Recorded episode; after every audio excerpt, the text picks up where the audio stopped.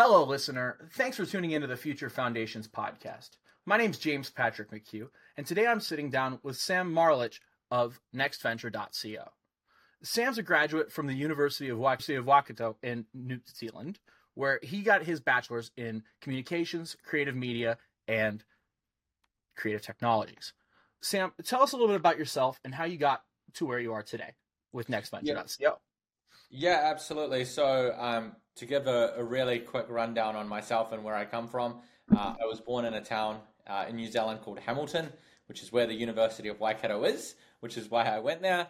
Um, and when I started, you know, when I went to university, when I grew up, I wanted to work in advertising. So my goal was I wanted to become a creative director. So that's the person who kind of comes up with the creative vision of how an advertisement looks. Um, you know, when I went to university, I did a conjoint degree. So I did a degree in uh, communications, majoring in marketing, and then creative and media technology. So that was kind of my original vision when I was 17. Um, what I realized quite quickly is A, the advertising industry um, was one that I think was really great to join 20 years ago, 30 years ago, but it kind of sucks today. It's been you know, essentially conglomeratized and it's a low paying job where you don't really get any creative freedom. And you know i mean we've all seen modern advertising. It sucks. It's not interesting. All the good stuff seems to be 20 30 40 years ago where you could actually be creative. Um, the other thing that i realized is that i am not particularly talented creatively. So I feel like for an amateur i'm okay but i looked at the people around me and i just thought you guys are so much better at this you know kind of creative thinking. You guys enjoy it a lot more um, this is not right for me. I did work at an ad agency part time while I was at university, um, where I found out about the account side, right? So if you think about, if you've seen Mad Men, like Don Draper is an accounts person at an agency, and, accounts, that's not the accounting department, that is the sales department, right? That is really client management. And so I, I did think about kind of getting into that. Um, but the other thing that I'd been really interested in, you know, for a very long time, I'd been a Twitter lurker, uh, a lurker on Twitter for years and years, and I really started following Silicon Valley quite closely. Um, you know, probably back in like 2011, 2012, I, you know, I've been on Twitter for years and years, and um, I was just following what was happening in Silicon Valley, and that was always quite interesting to me as well. Um, so, I, I found out about this organization in, um, in San Francisco at the time called Kiwi Landing Pad. Now, what Kiwi Landing Pad is is it was a space, it's a physical space in downtown San Francisco, um, where New Zealand companies would essentially it was a co-working space, right, where they would work out of, where they would network together, and right. where they would kind of like expand into the US. But so it was targeted. Out, what's that? You said it was targeted towards New Zealand nationals in San Francisco, though. That's right. Yeah. So it was like set up by a bunch of Kiwis, um, and you know it was very much like, uh, like arranged around that, right? So I mean, you know, um, it it wasn't super exclusive, but that was kind of the way it was set up. Um, sure. I thought this was a really big organization.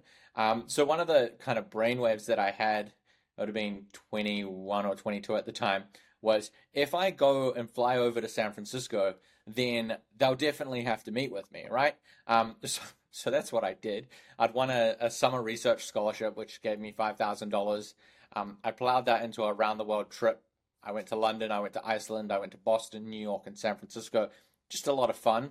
Um, but then when I was in San Francisco, I met two or three people. Um, so I went to this, and then um, that's kind of how I like, I guess, like broke in. Was I did some cold outreach, as I think most people do, but I also took some pretty big action. Um, a couple months later, like Kiwi Landing Pad had this uh, event back in New Zealand where essentially they brought over like half a dozen executives who had worked in the startup world and they were bringing back the knowledge, right? I think if we look around today, there's a lot of information on how to build a SaaS company, how to get ahead in your career, understanding sales. Like this stuff is actually pretty new, right? Like even 10 years ago, this world was a lot less legible than it is today. Um, and so what they would do is they would bring over, you know, these executives from Silicon Valley who would talk about the you know the best way to, to grow your startup and and kind of the uh, the the cutting edge of, of what the Americans were doing, right? Because frankly, like especially at that time, technology was still so driven out of out of the US, and this is 2015. Um, so I went to that. You know, they had a they, they did like a national essentially like road trip. They went to four or five locations. I went to one of them again, like just continued to build my network. Um, around that time, I found out about this one year visa. It's called a J1 um, visa. It's essentially a work, um, it's like a cultural exchange visa. And so you do the J1, it, it's really like rubber stamped. You, you know, you can get it very, very easily, but you have to have graduated um, within the last year. So if you're from Australia, I think uh, Australia New Zealand, I think the Irish have it. I don't know what other countries, but like it's really, really easy to get, right? Um, and what a lot of people do with those visas is they go and work at Disneyland, they go and work in like on the mountains, they go and work in these summer sure. camps. So that's how people come over and that, you know, they do nannying. Like that's that's the visa that they come over on. But you can actually work anywhere in the United States. Um, there was another guy I went to high school with whose name was also Sam. He did a J1 visa. He worked at Disneyland. He now lives in Florida because he ended up marrying a girl that mm-hmm. he worked with while he was at Disneyland. So like, you know, this is like how people immigrate. Right. It's a path to citizenship that allows you to not just be here to work or to go to school, but then to also experience the country a little bit and decide if you want to live there permanently. Yeah, it, it like it is, but I think the other thing, you know, if you're Australian, it's really easy to stay in the US. If you're from New Zealand, it's actually extremely difficult. Um, and every you know every New Zealander that you you meet uh, in in the US will have like some uh, degree of like familiarity with the uh, the immigration process because it's it's actually quite interesting. Like you would think they are like the same country, and I think a lot of people kind of like group them as the same country, but from an immigration point of view, they're extremely different. And I think um, it's worth remembering that just in general, like you know, you might think that that two people have like very similar backgrounds. Actually, often their experiences can be very, very vastly different, um, which is something I run into all the time re- recruiting people. Yeah, I uh, I'm frequently struck when I notice just difference is in the laws between like state borders. You know, right. so it's it's surprising to me that um, people overlook because yours isn't a provincial line; it's a it's a national border, and so I, I, kind of get where you're coming from that people lump it continentally very close or geographically close together. But I, I do get struck pretty frequently by how diverse the rules can be just across one borderline. I'll, I'll um, give you like I'll give you a really interesting example of that, like in my world, right? In in the world of recruiting, um, if you talk to a lot of people in New York in these like very high up finance jobs, or you know people in these like various professional services, if you work at like a major art auction house, or if you work at a hedge fund, or or you know that sort of thing, it is not uncommon to have like a year long or two year long non compete agreement where mm-hmm the company that you work for will pay you out at like 70 or 80% of your income, um, but you're not allowed to work, right? You go on gardening leave. That is really not a thing in California, right? Like you cannot enforce a non compete in California. So, um, essentially, like anything you see around a non compete is are you actively stealing secrets from the company? Right. It's um, all IP. Outside of that, like it is virtually impossible to enforce a non-compete. Um, my understanding is it's actually um, the reason that California is kind of an outlier on this is because a lot of California law is actually based on Spanish law because California used to be part of Mexico. Mexico okay. is, you know, like was colonized by the Spanish. Right. Um, so one of those things where you're like, oh, that's really weird, but actually that is one of the things that people look to and they say, oh, why did Silicon Valley end up in like in the Bay Area, mm-hmm. well, actually, part of it is because of regulation. It's the same reason that the film industry is in LA, right? It's like Thomas Edison was trying to enforce patents on the film industry. I don't know if you've heard the story, but he's trying to like enforce these patents on the film industry, and you know he had New York and, and like the tri-state area under his like control, so they right. all pissed off to to LA where where he he didn't have the influence. Right. That I didn't realize that that was the driving force behind Hollywoodland. That's it's really cool. Um, yeah. I, I I recognize like you know when you get to New England, that's almost all off of English, like Admiralty kind of law. But I didn't realize that the Spanish influence was what was driving the creative arts and then the technologies sectors to the West Coast. Um, you've mentioned, and I know we both are aware of what SaaS is. Obviously, you work in that industry. Um, but just in case we missed anybody along the way so far, SaaS stands for Software as a Service. Do you want to talk a little bit about why, since you said it's a budding industry still, uh, you picked that kind of corner to get into and, and build? Yeah, absolutely. The way to think about software as a service is it is it's essentially a website that you pay a subscription to access to, right? So mm-hmm. you can think of Netflix as a, a SaaS product. Um, right. It wouldn't it wouldn't fall under you know a, a, lot of the way that a lot of people think about um, SaaS, but you know in general, I think a good way to think about what is software as a service. Let's take it back a couple layers, right? I think when a lot of us think about software, we're thinking about Facebook, we're thinking about Instagram, we're thinking about Netflix and, and maybe Amazon. Um, those are all very exciting, you know, consumer facing right. websites. But um, you know, the the world that I'm in, it's very boring business to business enterprise software. So it's helping companies do things like manage payroll. It's helping thing um, companies defend you know defend themselves from um, you know like cyber cyber attacks or, or hackers. It's helping companies, you know, manage their sales data, manage their, um, you know, manage their marketing data, manage their whatever data. Frankly, right. manage their data pipelines. It's, um, you know, it, it's kind of like how can we make businesses more efficient from a um, an administrative standpoint is probably where a lot of this software comes in. Um, one of the things I really like about the the SaaS world, one of the things I really like about the enterprise software world is, frankly, it doesn't actually change that quickly, right? It's I I like to say to people, if you started your career in 1980, there have really been three ideas um, that have led the entire industry since then. The first one was we should get things on computers, right? That was the first thing. Okay. We're moving from typewriters. We're going to get things on, onto computers, and, and actually we're going to give individuals computers because computers Just like digitizing. Yeah, okay. and then the next, you know, the next idea was we should connect all of those computers together. That's to networking. Okay, right? and and so like if you think the '80s were about getting computers like together, you know, like getting people to have computers in their like office jobs. The '90s were about connecting those computers. Early 2000s, like let's connect those computers. Let's have this digital revolution, and then call mm-hmm. it like I don't know, late 2000s onwards, it's really been about instead of having, you know, that if you remember software like 20 years ago, you'd get a CD-ROM, you'd put it into your computer, you'd install it, you'd, you know, and then you'd start to run it.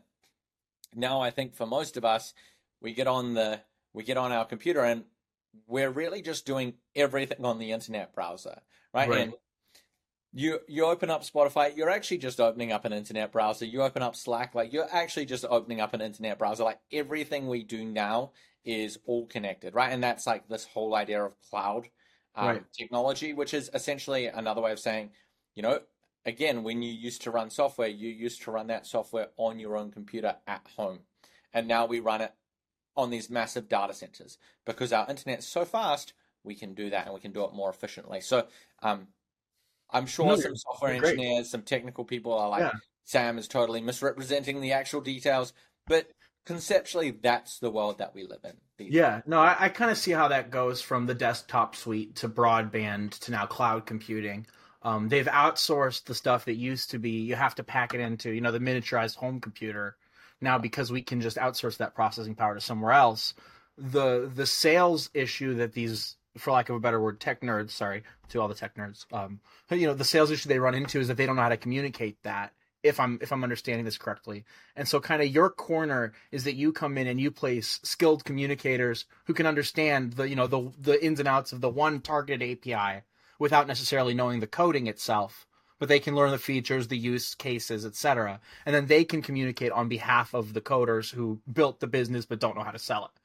That yeah, that's exactly right. So one way to think about this, right, is you're at a business and you're an executive and you want to get an outcome done. Hey, I want us to save everyone's email address who buys from our website, right? Like we need to we need to have them and we need to put them into a marketing like we need to put them into a marketing sequence so that we can send them more emails. Right mm-hmm. now, if you're the executive whose job it is to in, improve sales, right? And it's your job to like build out that e- like e-commerce business. you probably don't know the exact method by which you know oh someone's purchased so we're going to take their email and like at this point we will put them into this sequence right? And frankly that's not your job. I think one of the one of the big issues that uh, engineers have and engineers kind of have a few issues. The first one is they tend to get overly focused on the details right? It's all about hey this is the right solution. It's a great approach to engineering but at the end of the day if you're in business you're like i don't actually care I'm mostly focused on the bigger picture. I'm focused on getting like this detail, like you know, th- that's a, that's the yeah. detail. Like I'm. They have big picture vision to deal with, and then there's the day to day. Yeah, the rank and file. Exactly. And, and so you know the the job of your average account executive, and that's that is the usual title, is we've got account executives who sell software. It's their job to really run a sales process, right? So it's their job to demo the software. It's their job to really manage the commercial side. Now, if you've got a more technical product, you might have what's called a sales engineer. And the sales engineer is really there um, to talk about all of those technical details. So they're the ones okay. who, you know, so they're the ones who are talking to the engineers. And it's, hey, does this integrate with this?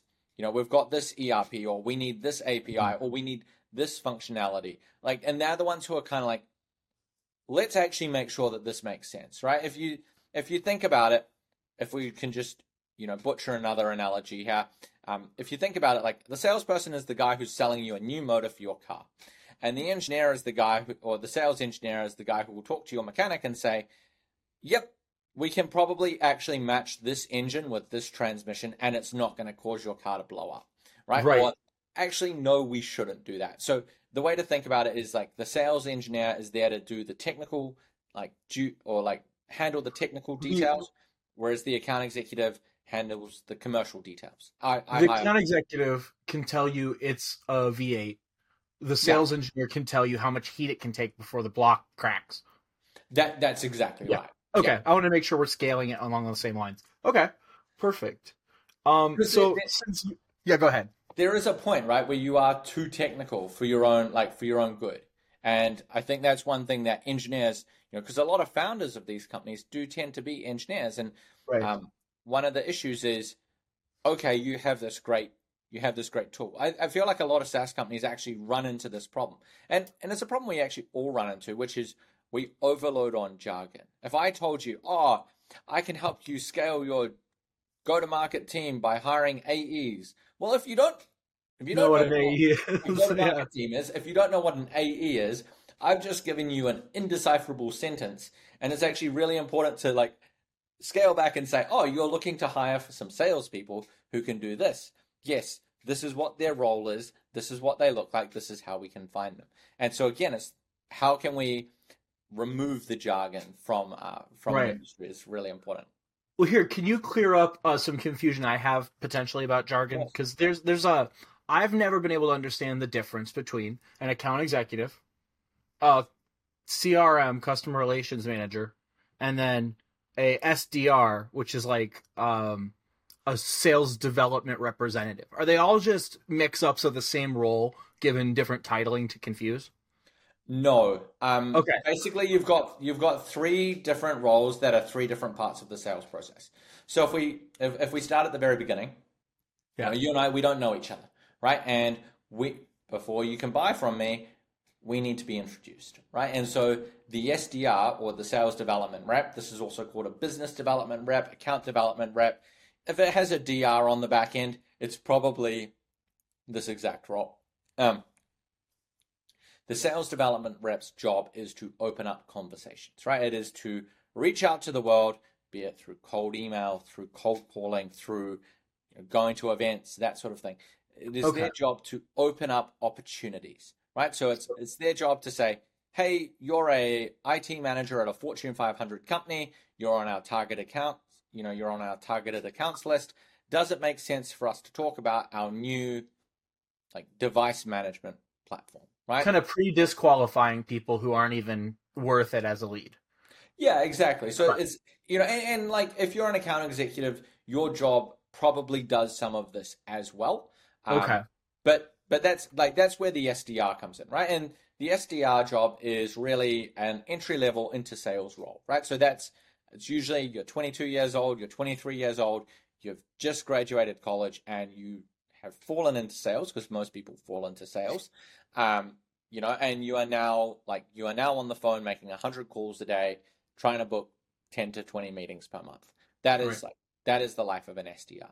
Now, an account executive's okay. job is to go from sometimes the SDR handles that first call, and their job is to qualify the company, right? So if you're a company of three people, you probably don't have the budget to spend fifty thousand dollars a year on device management, right? Like, and when I say device management, think you're a company, you've got a whole lot of laptops, you've got a whole lot of cell phones, you've got a whole lot of tablets, right? And you want to keep track of them. You want to be able to know when they need to be fixed. You need to know when right. they've been replaced, and you want to make sure that they're not getting stolen, right? But a company of three people obviously is not going to want to spend $50,000 a year on this kind of solution. If you're a company that is the size of Amazon, $50,000 a year is, is an absolute steal, right? right?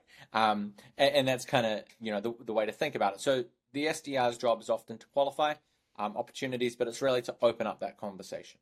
Now, the account executive's job is to open up some conversations, but also it is to, you know, to take the ball from the SDR um, from often what is like a discovery call, which is you know, understanding what the problem the prospect has um, and taking them through to signing the contract. Right. So it's okay. You know, let let's let's make sure you've got a problem. Let's demo the solution. Let's walk through the various buying parties that need to be involved at you know at your company, and then let's get this deal across the line.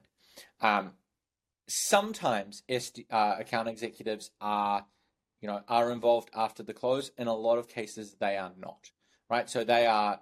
That it really does depend by um, by company and also by kind of like the the motion that they are selling by.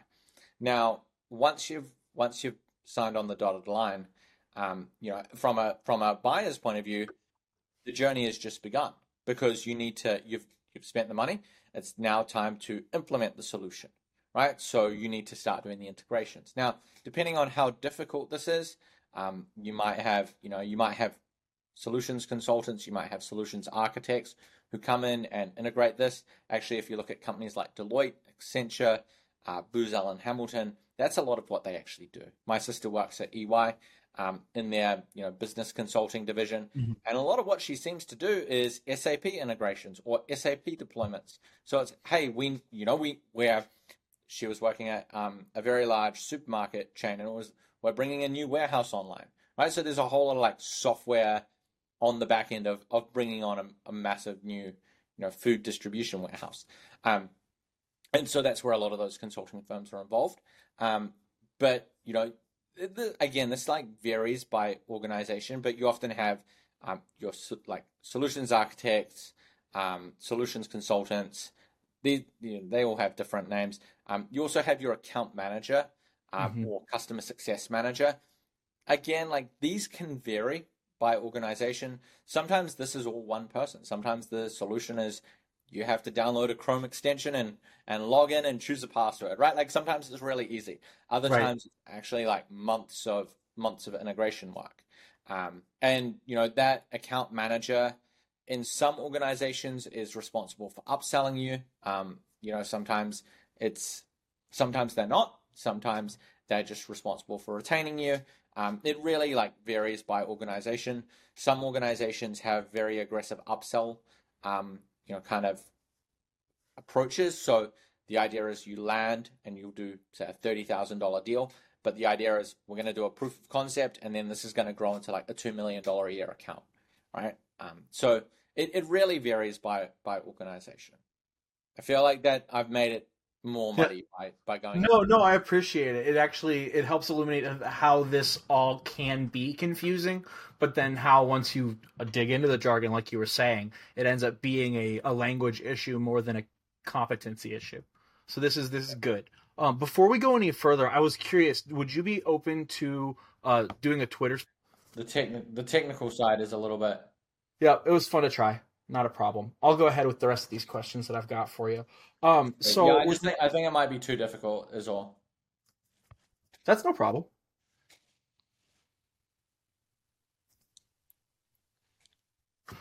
Um, we're back on the river side of things. That was a There fun adventure. Yeah, no Yeah. problem. You Um, gotta, you so gotta try these things. yeah, exactly. It's I it's a continuous process of failing up for me. Let me tell Yeah, you, yeah. this has been one uh, tech nightmare after another. I have a whole microphone right here that I just can't figure out how to make it work. There's a soundboard back there that I'm still working with. You know, little upgrades as I go.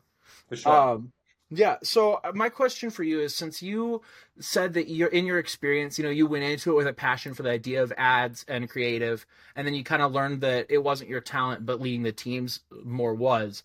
If you could go back and save yourself the headache of putting the reps in, would you, with the knowledge you have, or would you still, if this makes sense, would you still go through it to get to the mindset you have now? Um, I don't think. I mean, I I don't really think about it because I it, it like it, you you can't change anything, right? But um, I think it's also worth mentioning. I I did I didn't really end up working professionally in advertising at all. Like my first postgraduate job was in sales recruiting, and I very much fell into that. Um, so I, I think you know when I when I think about um college and when I think about you know if I were to do everything again like the I think the big thing that I kind of think about, you know, I live in I live in New York now, and one thing that's kind of interesting to me is is being around a lot of people who you know, went to Ivy League schools and and that sort of thing. And I think the reason I one of the reasons I went to the University of Waikato was I just didn't I I didn't have the biggest horizon, right? Like I I applied to one other university um, called AUT up in Auckland, um, because they had a very similar like degree structure, but the idea of you know i in my final year of high school i found out about this scholarship. It was like a fully loaded scholarship to duke university. It was worth like 400 grand right? That they'd give you an allowance they'd pay pay for you to go to duke for four years and that was awesome. But again like i was i wasn't very good at school all right? I needed to know this at 13 um, but but no one had explained it to me you know my parents didn't go to college but i think more importantly one of the things that I've realized, and, and I, I kind of try and get this across to the people that follow me, it's like, you know, when you live in New York, when you live in San Francisco, when you live in LA, I'm, I'm not sure where whereabouts are you based actually. I'm actually about an hour outside of Chicago. Okay, nice. Yeah, I I'm not sure what Chicago's like. I've I've visited, but I, I haven't spent any real time there. Um, when you're It's in these big place. cities in the US, you know, there is like an entire class of jobs that are available to people that went to the right schools, right? And I think Yes. um, I understand. in, in New Zealand, like that's not really a thing.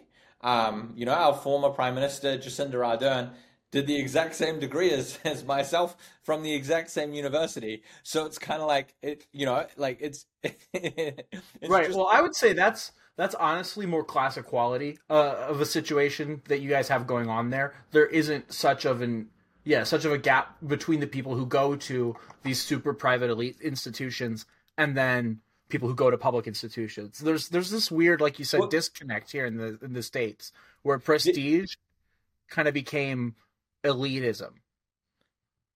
There, I think the key thing there is there are no private universities in New Zealand. Like there are there are six universities or or thereabouts. Um, you know, th- it's a very small country. There are five million people. It, it would be like it would be like saying, "Hey, you know, I'm I don't know how big Connecticut is, but like ima- imagine the entire country is Connecticut. Like it's not, you know, it's it's I think they're kind of the same size geographically. Yeah. right. Uh, oh no, no, New Zealand's a lot bigger than Connecticut. Oh, But- okay. Um, but but you know, like that that's the point that I'm I'm I'm making is like, um, it, yeah, it's a very small country. It's not. I don't think it's necessarily that it's more uh fair. I think it's unfair in other ways and, and unfair in kind of like hidden ways. But one thing I do like about sales um, is that sales is fairly egalitarian. I think in our, you know, in the world of corporations that we have today, in the way that corporates think about hiring people and the way that they think about promoting people and that sort of thing, sales is probably the most merit driven of all career paths. Um, at least the that that I can see, um, which is something I, I really like about it as an industry as well. I can't think of another industry where so many of the jobs have limitless upward potential. That's for sure. Yeah, Um, it's I think sometimes merit gets put in in different places. Like there are jobs where you know you go and you get your PhD to become a head of a lab of some kind, you know, in, in organic chemistry or something like that. just because your education is it's front loaded as debt. In those cases, I think that's still considered like you're working in your field before you're getting paid to work in your field. But there are a lot of industries where it's not like that. Sales, you're right. Someone can come in, get their feet wet, learn the entire industry, and then just earn as much as they want by working as much as they want.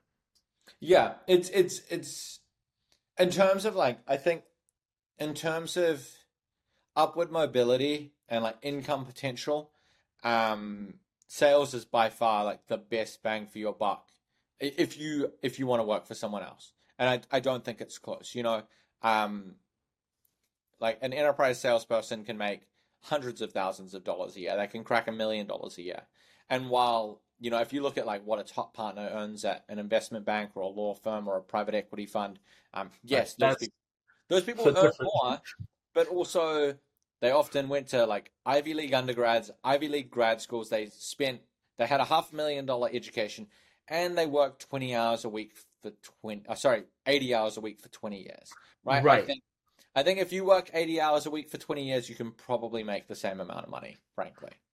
And I think that was kind of the point I was trying to make is that the the ones that are less merit driven, they have such a longer burn to them. Is what I was trying to say.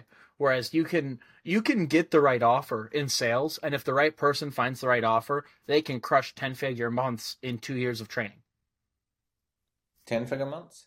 Well, like in terms of, in I mean, I I'm not in sales, so you could tell me if you're doing It's- better. it's-. I mean, you can ten figure. Isn't that like ten billion dollars? yeah. Or I'm I'm sorry, I apologize. I meant five figure months. Oh yeah, yeah, five figure months. minimum. Yeah. Thank you for Yeah, five figure months. You should be able to get that by like your second year. That's what Right. I was trying to say. Yeah, Yeah. Whereas, I mean, someone in the finance industry, your first five years, you're going to be making, you'll start making like $5,000 a month, but you'll stay making like $5,000 a month. Right, unless you want to live in New York and work eighty hours a week. Right? Exactly. And and and I think actually that's that's one thing that we don't talk about enough is if we if we talk about like let's just talk about this discourse because I think it trips people up. I don't know if you've seen like um, lawyer pay in the United States, but it's really interesting, right? It's like first year lawyer pay, and it's what I, think the term is bimodal distribution, which is essentially like you've got these two humps. Yep. So you've got like the majority of lawyers in the United States make something like sixty to seventy thousand dollars. Not a lot. That no, they make relatively close to like the median American household wage. You're not going to say, you know, and, and we have like these super distorted perceptions of how much people make um, because of social media, because everyone's always lying upwards. Um, but you know, a lot of lawyers who didn't go to an Ivy League school, uh, who didn't go to like an AmLaw or like a top 15 or top 20 s- school, um, they are making sixty thousand dollars a year, seventy thousand dollars a year, seventy-five thousand dollars a year. Uh, a lot of people in finance who didn't go to an Ivy League school, who don't work at an investment bank in the like M and A team, right? There are a lot of people who work at J.P. Morgan who are twenty-four years old and they make sixty-five thousand dollars a year. Um, sure. They don't you know they often work a reasonable number of hours like 50 hours a week 60 hours a week. They're not working 100 hours a week but they're also not making the big money. And we really don't talk enough like we don't talk enough about that. I think um, it, it's one of those things we like to gloss over. We like to look at the you know the maybe 5000 or 10000 investment bankers per year who live in new york who live in chicago who live in san francisco who live in LA and we say, oh, look at all those young people making so much money. It's like, yeah, Right. there are 10,000 of those guys and like 300,000 guys making 50 grand a year working in Charlotte, right? Like keeping the, the back end of all those banks like operating, uh, working in like the suburbs of Yeah. name your large metropolitan coun- uh, you know, city. Um, and, and so again, like when I think about sales, one thing I, I like to say to people is like, we have to keep that in mind because if you're going to ask for a, you know, for an income that is 4x what the average American family makes, not the average American, but the average American household, Right. um, yeah, there are going to be some strings attached to that because you also don't have a whole lot of debt, right? Like sales, I I I, I get people annoyed about this because it's true, but having a college degree is really important in terms of like technology sales. It, it, it like I would I would say if you can get one, right? Like most most founders have college degrees. Almost all venture capitalists have college degrees. Like you're entering a world where people have them as the price of admission. The mm-hmm. nice thing about sales is they don't really care where your degree comes from. So don't go to DeVry. Don't go to the University of Phoenix. Like those are scams. But if you go to like a good state school, if you grew up in Tennessee and you go to the University of Tennessee, that's great. If you grew up in North Carolina and you go to UNC, I mean, again, great, right? Like wherever you're from, there is a good state school. It doesn't cost a shit ton of money. Um, mm-hmm. And any like sane sales organization, that is exactly what they're looking for. They are looking for people who have okay grades. You know, like they're looking for B plus, A minus type people who had good social lives, who worked hard, who were part of a club, who played a sport. You know, you don't have to be like this D1 4.5 GPA, like Giga Chad to get a job. You have to be a relatively well adjusted person who likes to work hard and who wants to be rewarded for your effort. Um, and if you're socially competent, then the world really is your oyster for that. Yeah, it's really true. All these upper class industries rely on middle class jobs. Yeah. Absolutely. And anyone trying to break into the middle class, all they need to do is target an upper class industry, learn the kind of interpersonal skills in the sales industry subset to that upper class industry, and then find um, an upper middle class job doing what needs to be done that the upper class folks don't have the time for. I know that's a little bit uh, diminutive, but yeah. yeah, I think you know in terms of just like make making a lot of money and and not spending a whole lot of time in you know in university, not spending a whole lot of time acquiring student debt. Like it's really hard to beat sales, and and frankly, like it's you know, you get a lot of the benefits of entrepreneurship without without a lot of the downsides. You know, yes, you know, it, it is worth quantifying. Like, it is hard to make ten million dollars in a single year in sales. Uh, this was actually a point I was thinking about today, and I was thinking about it yesterday as well. And I, I think I need to write a thread about this because I think it would be useful. I don't think anyone's articulated this, but the way I would think about using a recruiter if you're in sales is you know the best opportunities like most of the time don't actually come through recruiters right the very very best opportunities come through networks but you have to have a really really good network to get in front of the very best opportunities right again like this is where going to an ivy league school and that sort of thing can be really useful but again most of us don't have that right so one of the key goals as an adult who works a career and the way i think about a career versus a job is a job is something you can pick up, something you can leave quite easily. A career is something that you you approach more strategically. It's this is how I'm going to spend a lot of my life over the next 30, 30 40, 50 years. But when it comes to your career, the way I would think about a recruiter is we can bring you opportunities you would otherwise never see. And then, you know, if you're a client, it's exactly that same pitch, right? If you're a client, we can bring you candidates that you will never see otherwise, right? Like that's the whole point is if you are hiring a recruiter to work with you and you're looking for an account executive and they bring you a whole lot of people you've already talked to that you already know, well, they haven't done their job properly, right? Like the point of being a recruiter is that you see great people you would otherwise not see. And fundamentally, if you're a company that's going to grow, you need to meet people you've never met before, right? Like mm-hmm. everyone's got a limit to how big their network is, even the most talented networkers. Um, but the way I would think about using a recruiter is we bring you opportunities you otherwise wouldn't see. We can help you make jumps that your network might not be able to help you, you know, make jump. But also, we can help intro you to your next opportunity where you are then meeting with the people who will take your, you know, your like your opportunity after that mm-hmm. into the stratosphere. And that's where like right. that's you didn't need a recruiter, right? And so it's oh, if I go and be an early sales hire with this great, you know, with this great entrepreneur who's just starting out, so he doesn't have the network or she doesn't have the network to hire, so they use a recruiter. We bring them someone they haven't ever seen. You know, you want to meet with great entrepreneurs, you might not have the network. That's where the recruiter comes in and makes this really important connection. Now, you've been hired, everyone wins. The recruiter get, gets paid, you get a new job, they get a great new employee. If you if you are a candidate in that position, I would advocate like now is the time to think, okay, how can I ensure that this company is really successful and that the next opportunity I have is either me being shoulder tapped by the venture capitalist that funded this company to, you know, to put them in front of another portfolio company. Mm-hmm. It's me going out on my own and, and, you know, maybe my old CEO wants to invest in me or how can I now expand my own personal network um, through this introduction that's been made and how can I really level up my network? I need to flesh this idea out a little bit more, but I think it's really powerful when you think about when when at least I think about some of the most impressive career trajectories I've seen. It very much is a case of of people doing this successfully. Absolutely. Uh, let's talk a little bit more about how nextventure.co is supposed to operate in that sphere then, because it sounds like you're kind of leading the ship, but then you've also got a team that you've built around you, from my understanding. Yes? Uh, no, it's okay. I, will be I'll be uh, building a team later this year, but at the moment, my my the actual way like I think about it is I want to get really really good at every part of like the agency piece. I've mm-hmm. been doing agency recruiting for about six years, and I co-ran an agency for about three. Um, so I want to scale it in a slightly different way. Um, but when okay. I yeah when I scale it, so, it Sorry to interrupt. So the, the you co-ran the collective search then, yes? Yeah, that's right. So okay, was, that was where my wires were crossed.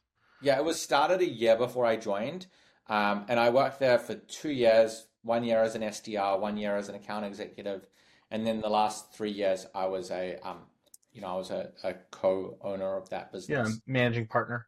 Yeah, that yeah. that I was I was trying to remember the title. I totally understand. I've seen that title thrown around for a few different jobs. So um, when you were doing that, how much of your job was finding these new sales recruiters? Um, actually, relatively small. Okay. I, you know, I, I think because one of the things that we did really well is at the collective we had a really good team culture. Um, we didn't have a huge amount of attrition. You know, you'd bring people on, but we we didn't grow a huge amount. Um, but the people that joined tended to stay for a long time. So you know, like that's actually something that quality of quantity, yeah, yeah, that that's worth talking about as well because some people have a real churn and burn attitude to hiring their team. Um, those people don't tend to win. You know, it. I think it's one of those things when you look at an organization. Um, if you have like if you have joined and you're not a fit and you get spat out quickly, that's fine. That needs to happen. That actually happened to me after I left the collective search. I went and briefly joined a bigger recruiting agency. I was there for about three months, and I was a terrible culture fit. Um, you know, so so that didn't work out. But um, the like once you get past that point, it shouldn't be, oh, you're here for seven months, right? And I, actually, this is one thing I really dislike about how a lot of these companies are in Silicon Valley, but I think it's a general corporate view of things, which is being very churn and burn with your employees. It's it's mm-hmm. one of mm-hmm. those things I find kind of interesting because you often have two companies that'll look really similar. You know, they'll be in a similar industry, they might be a similar size, um, but one has an absolutely like fantastic employee culture. One has an awful employee culture. So it's the it's, ways it's, to handle human capital. Yeah, that's right, and it's you know I think it's how transactional do you want to be with your people. Um, I, I don't believe in just cuddles and rainbows. You know, there is a thing as performance management. It's extremely important in sales, but um, I've been in so many conversations with you know potential clients, and they've said, "Hey, we want to hire a whole lot of people. We want to make a lot of money quick, and then we're going to do the next thing." Those people never make any money. They are always awful. Um, it's really interesting. It's one of those things. Like, it's kind of uh, wholesome that those people don't end up winning in life what kind of qualities would you say you guys or uh, other people should select for then to try and create that lower attrition, higher quality, small knit team as opposed to the churn and burn? What would you say to be looking for, or what do you look for when you're finding those people to work with as opposed to those people that you try working with and then, you know? Okay, so if we're going to talk about uh, identifying people um, you know, to, to work with and, and work and avoid, I think let's just delineate the question. Are we asking this from a uh, how do you as a potential employee evaluate gotcha. companies, or how do you as an employer evaluate candidates? Because I think there's like there are two mm-hmm. answers mm-hmm. to that. So let's start on the in-house side of it. How do you select for people that you're going to work with inside your firm? And then we can secondary cover how do you select people for placement at a client firm when you're doing your work? Right. So how do I work out if this company is worth start internal to what you're building now with Next Venture? What are you planning to select for? Let's say for people who are going to be employees of Next Venture instead of being people that Next Venture helps fit with clientele. You know, um, I don't have a good answer for that. I think okay. what might actually be more useful is if I walk you through some of the selection that I use for the kind of companies that I like to recruit for, because I think that's actually that that's actually a, a more useful question. Let's um, do it.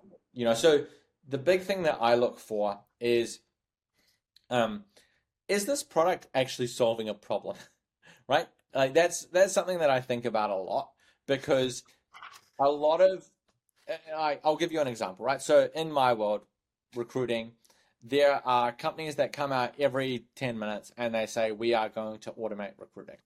Now, what it like is extremely apparent if you've spent any time at all in recruiting is the people who make these claims have never spent a day in their life recruiting before. They actually don't know what they're automating.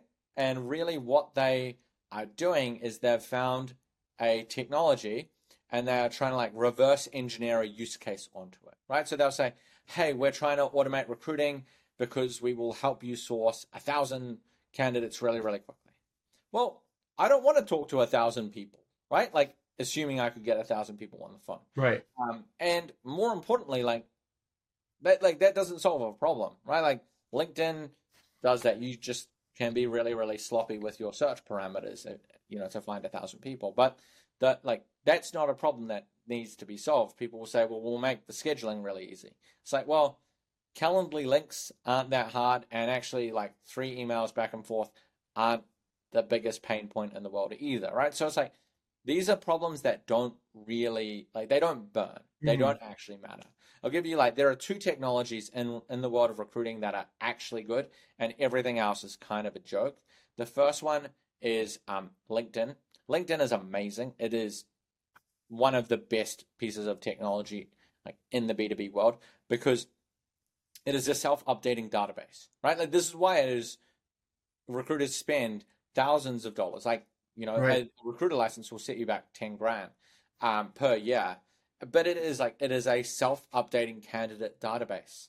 That like that is so valuable, right? It's like it is so so good because it's the source of truth where I know where you work.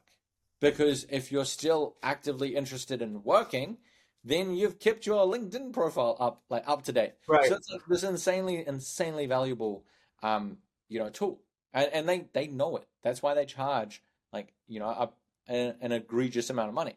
Now, where LinkedIn is awful is they do not like automation at all. Right? You can't you cannot schedule an email mm-hmm. on LinkedIn you cannot create an in-mail sequence on LinkedIn.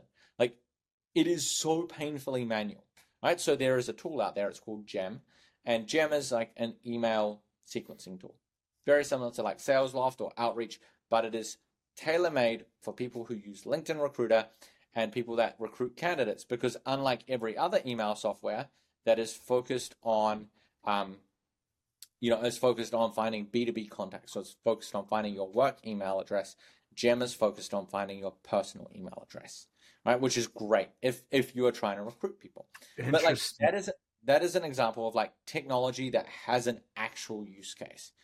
But uh-huh. a lot of technology, frankly, doesn't have an actual use case. And I think as as someone who is um, you know who is looking for a new job, that is a question you need to ask. And and one of the pitfalls that people fall into is they'll say, well, you know, we sold a fifty thousand dollar deal to BMW, or we sold a $50,000 deal to Home Depot or McDonald's. It's like, yeah, all of these companies have an innovation arm and they spend $10 million a year evaluating 200 different solutions, and five of them get the go ahead, right? Like, right. you, you you can bring a use case and like try and reverse engineer like that onto a technology that exists, but it doesn't mean you're solving a problem. So that's the that's the first thing that I look for. Yeah. Um, the other really big red flag is raising too much venture capital. You know, it's we've seen it really take off over the last few years, but like that is just a consistent thing. Like the more venture capital that typically goes into a startup, the more you should be skeptical. Um, you know, some just some good numbers to like kind of think about. A ten to fifteen million dollar Series A, call it up to like twenty five million dollars. I wouldn't worry about it. A hundred million dollar Series A.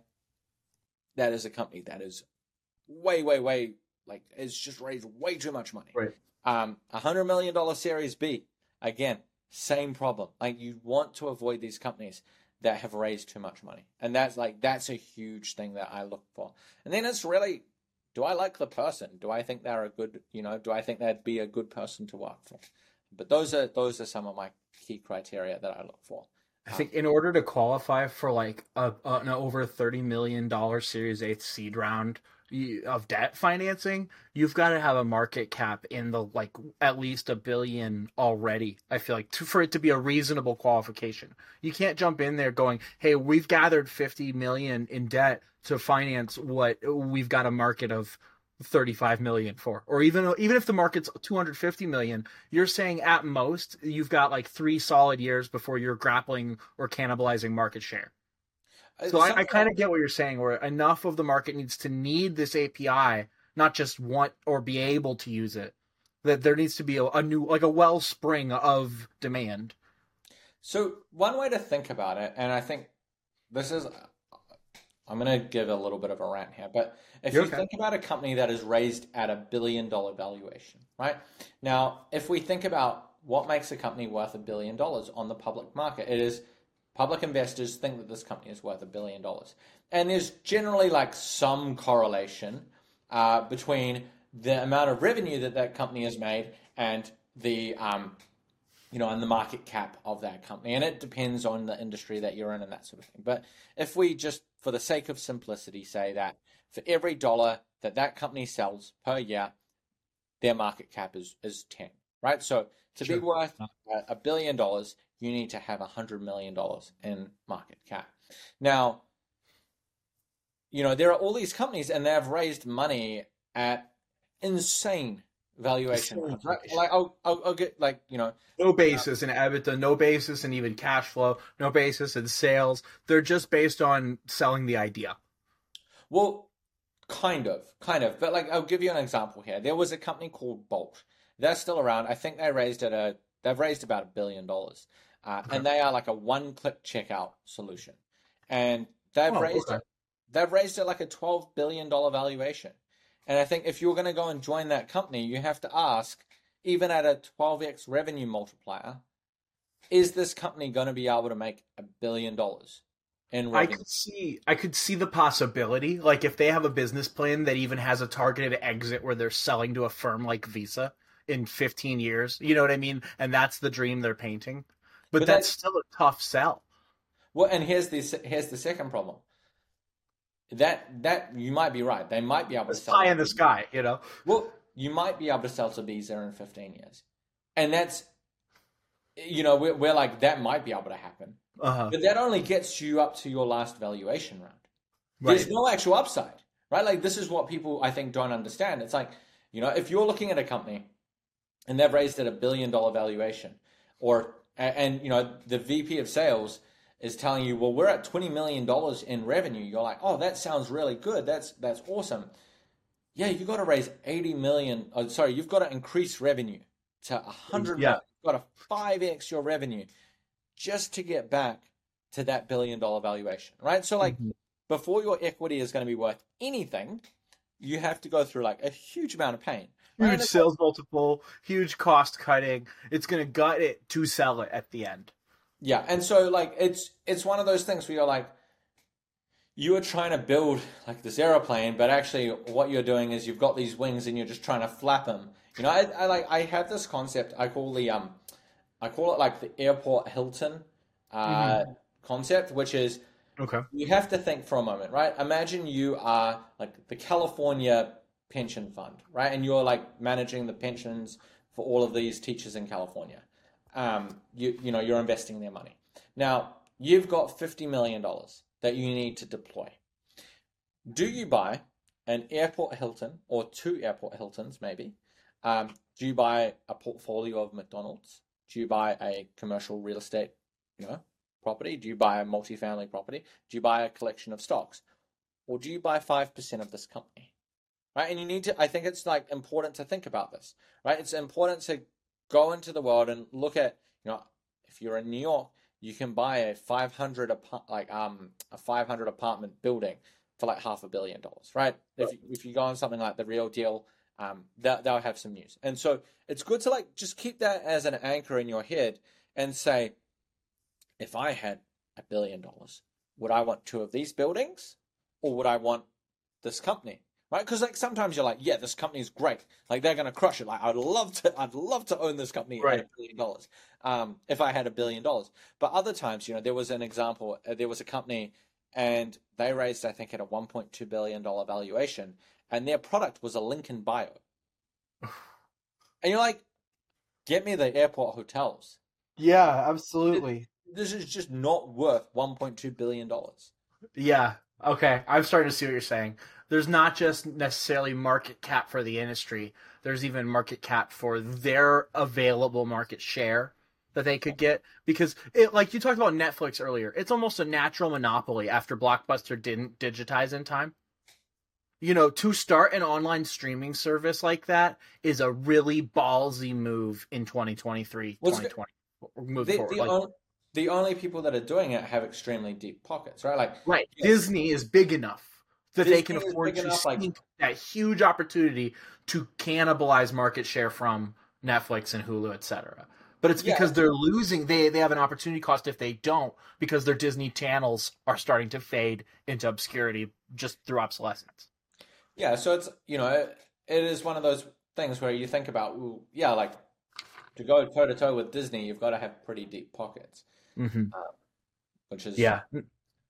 That's I get how that would work out to scale, and so this the airport Hilton, you know, you can apply that to all these different opportunities. Then, if you're filtering for, is it worth it to even work to place a a person with this client, or is it better to tell this client, hey, you need to refocus on what you're doing because you're not going to be able to get your problem solved at the price you want it. Well, I mean, it's like at the end of the day, like uh, that's one of the things that I think about, right? It's like if you're if you're a company that's raised too much money, I don't really want to work with you. Um, a those companies tend to be pretty big. I prefer to work with founders anyway, so I kind of self-select out. But then B, um, it, you know, I can't feel great about selling a candidate on that opportunity because you're like, there's no, you know, and, and if I were to hire for that, I'd just be up upfront and honest and say like, hey, the equity I don't think is worth anything here. Reality check: if you're joining a company as employee 100 plus, your equity is a nice bonus at at best. Mm-hmm. Um, but um, you know, we, we can talk about the actual take home cash. Well, you talked about sales, Go ahead, for, sorry. Like, for a lot of salespeople, um, that's that's how they make the majority of their money. And actually, one point I'd like to flesh out a little bit more this year. I think I'd, I'd like to have more conversations myself with chief revenue officers in particular, um, is because it is so under under discussed on Twitter. No one knows what they're talking about here. But one thing I find very interesting is when you make that jump from individual contributor even to like director of sales, your on target earnings as a you know as a individual are essentially the same but the amount of stock you can get, 5x overnight, right? Like 2x, 3x, 5x. So if you were getting $50,000 worth of stock a year, you're now getting 250K worth of stock in a year. And that, like, that really matters, right? And I think it's worth saying this explicitly because I don't think a lot of people have thought about this, but like, if you are in sales, if you enjoy the process of managing people, if you don't want to start your own business. Being a chief revenue officer can make you millions of dollars because, like, at those very big companies, at the companies like Asana, at companies like PagerDuty, at companies like New Relic, those people are getting multi-million dollar stock packages, um, and that is that is worth saying very explicitly. Um, and for that's a world that you of what I like to oh go ahead. Sorry. Again part of what I like to talk about on this show in general is ways that the things that my guests talk about can be used in a broader perspective. So those stock options, something I don't know if you're aware of this, you probably are. Um, they you don't have to sell them to use them. One of the big things that people say um, is a constrictor for someone like Elon Musk is that his money because it's tied up in equity, he can't use any of that wealth without selling it off.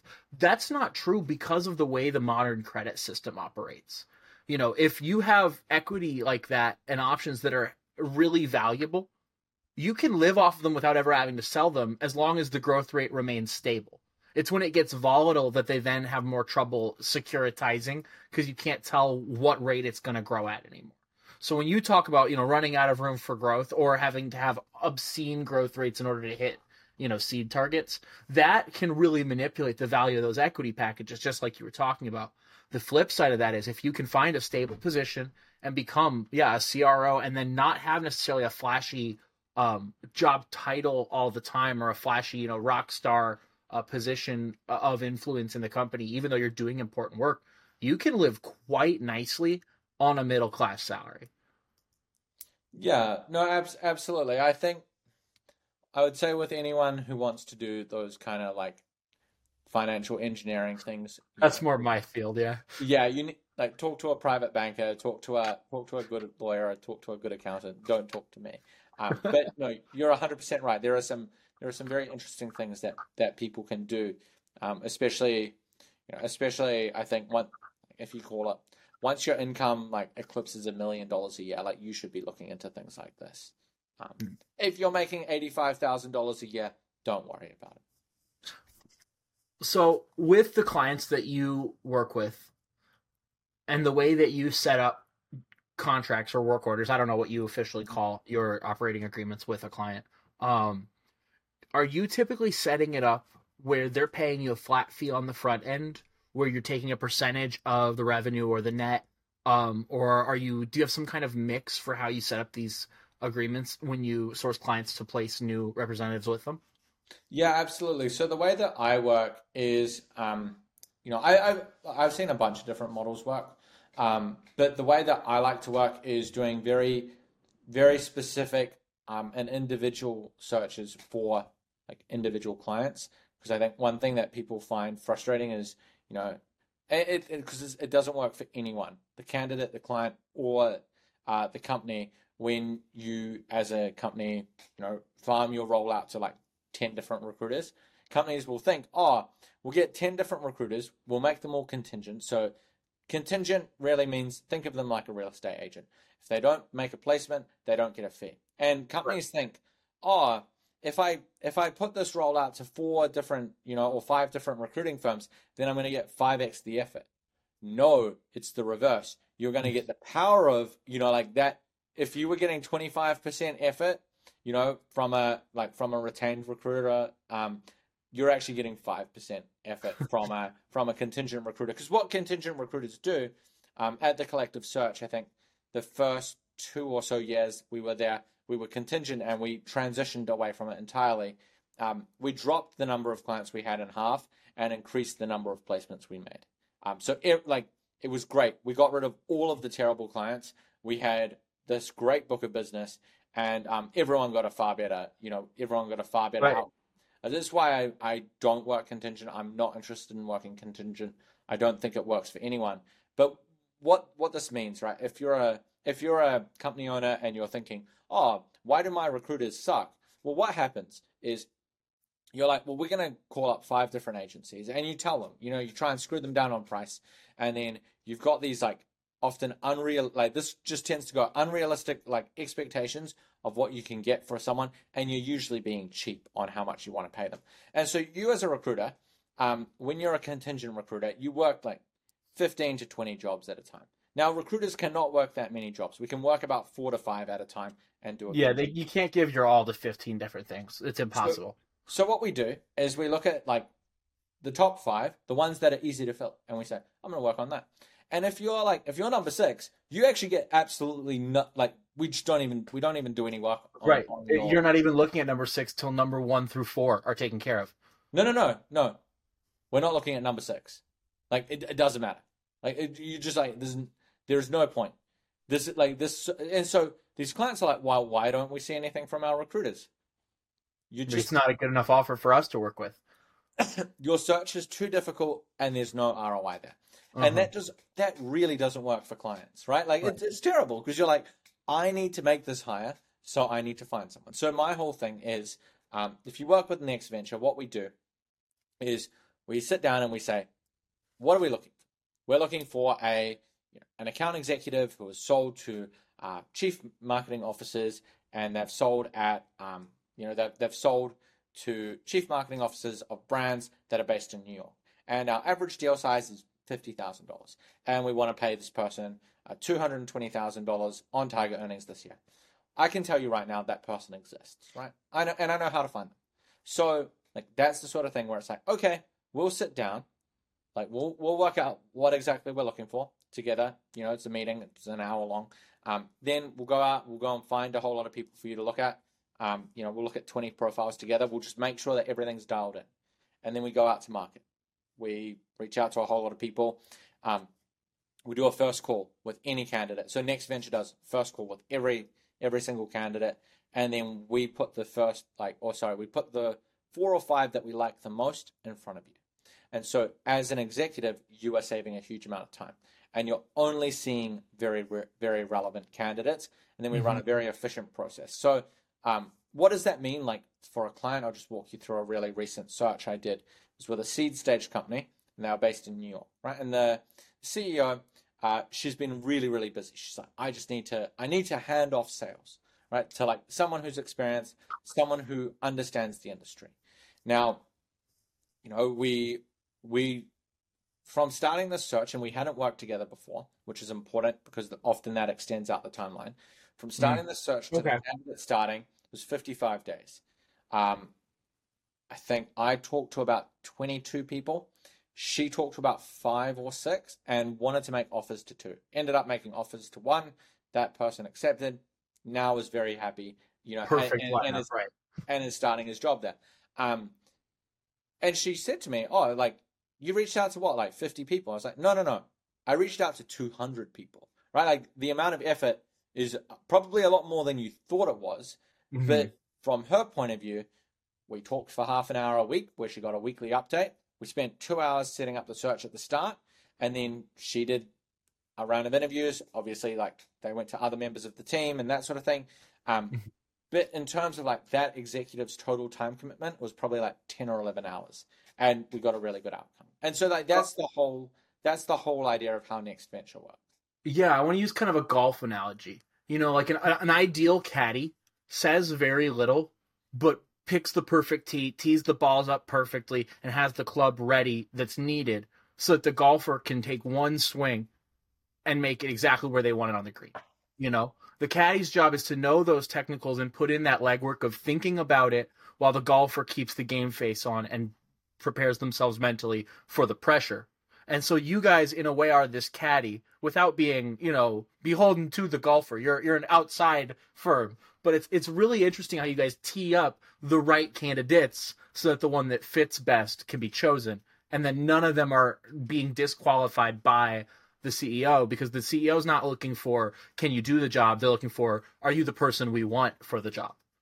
That's that's right. So you know, one of the things that I I'm really big on is and this is one of the reasons I don't believe in job applications, right? I don't believe outside of um, outside of like SDR roles or like that very entry level role. I look, I don't think it's a bad thing to have them open on your website. I don't think it's a bad thing to build an employer brand, but I also don't think you're going to find talent there because what you'll what you'll find is people who apply to jobs, they just apply everywhere.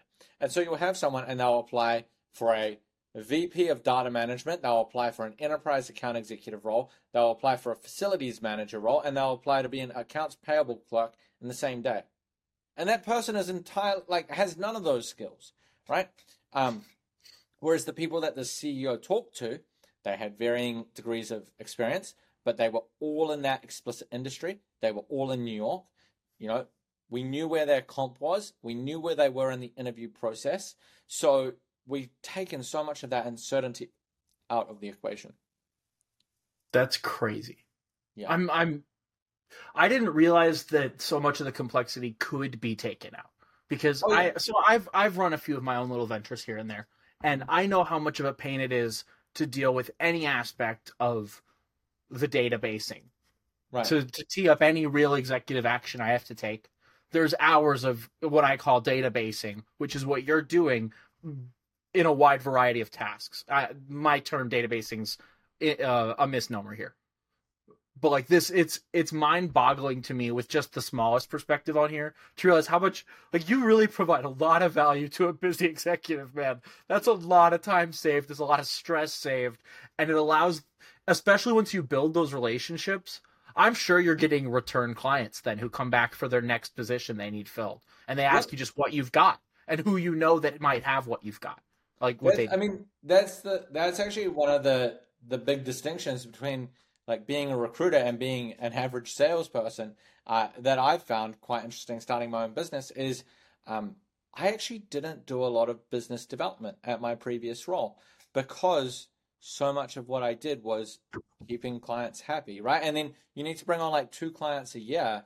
My top client at my previous company, I did 48 searches with them over four years. Mhm. Wow. Yeah. That's so you're doing 12 instead of 2.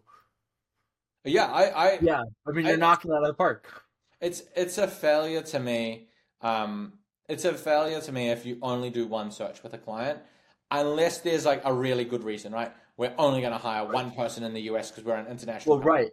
That's fine. Or like where you were at with Collective Search, you said that team was so tight knit at one point, it wouldn't have made sense necessarily to introduce somebody new, even if you guys had sourced that from a recruiting firm.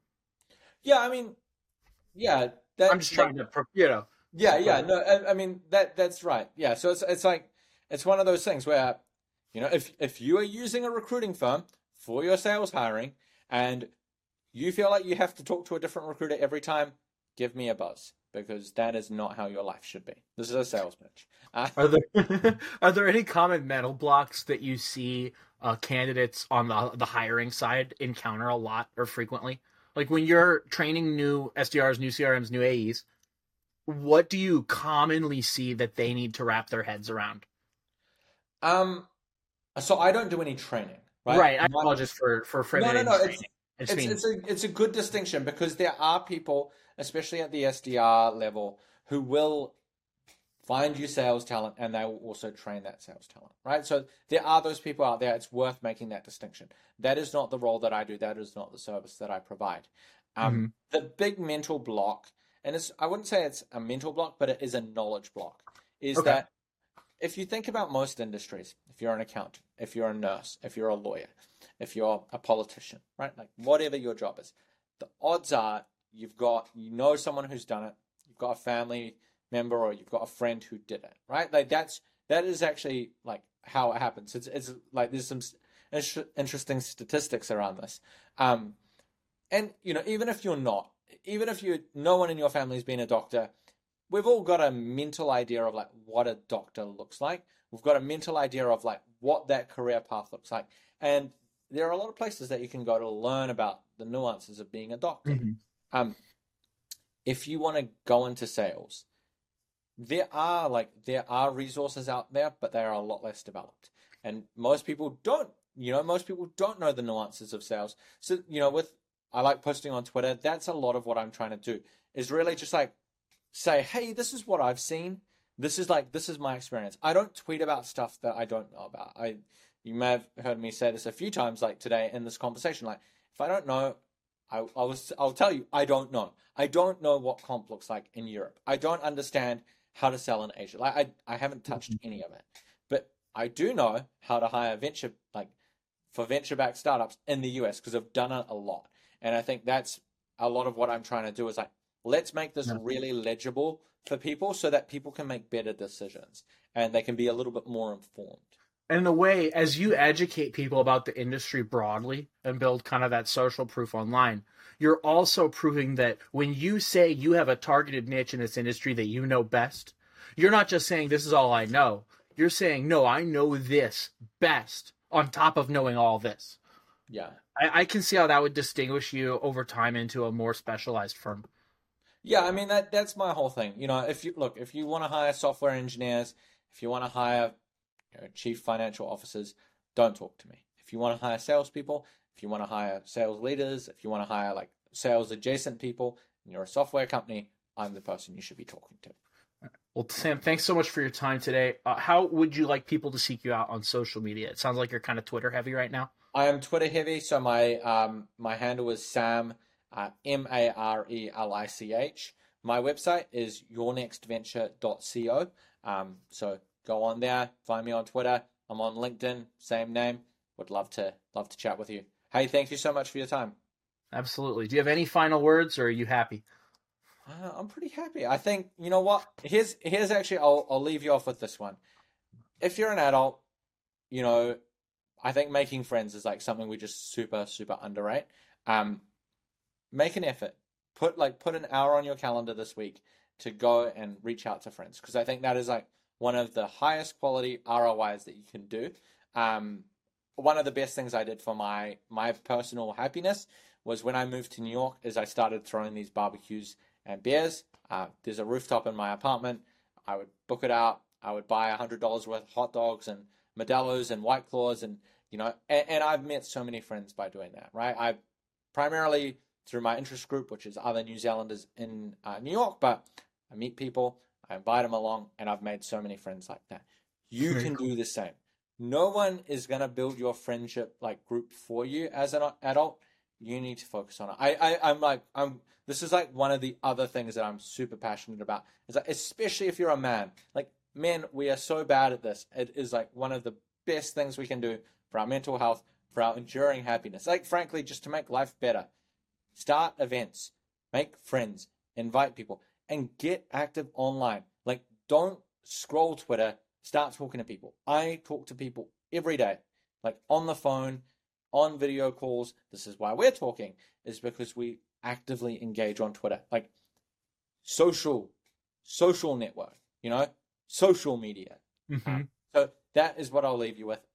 Go out and make some friends. We're about to have a beautiful summer. You know, it's going to be so much better with some friends. Get out of the house.